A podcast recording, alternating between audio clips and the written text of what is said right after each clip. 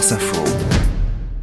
Bonjour Cédric Guillaume. Bonjour Jérôme. Et le meilleur golfeur actuel de la planète est français. Oui, c'est le dernier classement du PGA Tour qui le dit. Alors le PGA Tour, c'est un peu comme la NBA en basket hein, pour les euh, golfeurs, la meilleure ligue du monde aux États-Unis, avec donc le français Mathieu Pavon, 31 ans, qui est depuis hier numéro 1 du classement annuel de ce PGA Tour.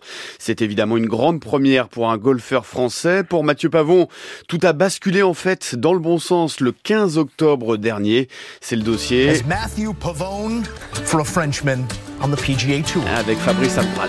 Ce jour-là, Mathieu Pavon remporte à Madrid le premier tournoi d'une carrière jusque-là sans éclat ni relief. Mais dans la foulée, il confirme. Un mois plus tard, en effet, en terminant cinquième à Dubaï, Mathieu Pavon décroche son ticket pour le PGA Tour, le circuit américain, l'équivalent de la NBA pour les basketteurs. Et là-bas, outre-Atlantique, Mathieu Pavon se sent comme chez lui, tellement bien qu'à 31 ans, il réussit l'exploit le 28 janvier dernier de s'imposer à San Diego, devenant le premier Français à l'emporter sur le circuit PGA depuis 1907. Et hier, il finit troisième à Pebble Beach, en Californie, l'un des tournois les plus importants de la saison en dehors des quatre tournoi du Grand Chelem. Je suis euh, dans un rêve depuis que je suis arrivé aux États-Unis. Euh, pouvoir me mesurer à ces énormes stars, euh, ça a toujours été un rêve. Je prends énormément de plaisir et je pense que ça a forcément joué sur mes récentes performances. Mais Mathieu Pavon, en toute humilité, ne s'emballe pas pour autant. C'est travailler intelligemment, s'entourer de personnes bienveillantes et croire en son projet à fond et de s'y donner corps et âme sans aucun doute. Mathieu Pavon est aujourd'hui 26e mondial. Il est d'ores et déjà assuré de jouer jusqu'en 2026 sur le circuit PGA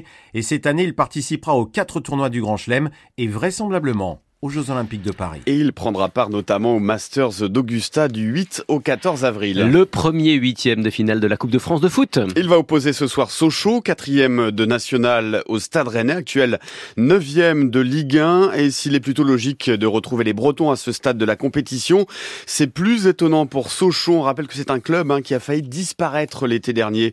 Oswald Tanchot est l'entraîneur sochalien c'est avant tout une fête. Le fait que le stade soit plein, le fait qu'on parle du club, le fait que les gens soient fiers de venir avec leurs écharpes, leurs couleurs, leurs maillots, c'est euh, c'est une belle récompense pour nous tous. Le coup d'envoi 20h45 à vivre évidemment sur France Info. En Angleterre, City revient dans le haut du classement. Avec une victoire 3 à 1 hier sur la pelouse de Brentford, City qui est désormais deuxième du classement à deux points de Liverpool. Et il y a un sacré record qui est tombé hier, Jérôme, avec ce résultat.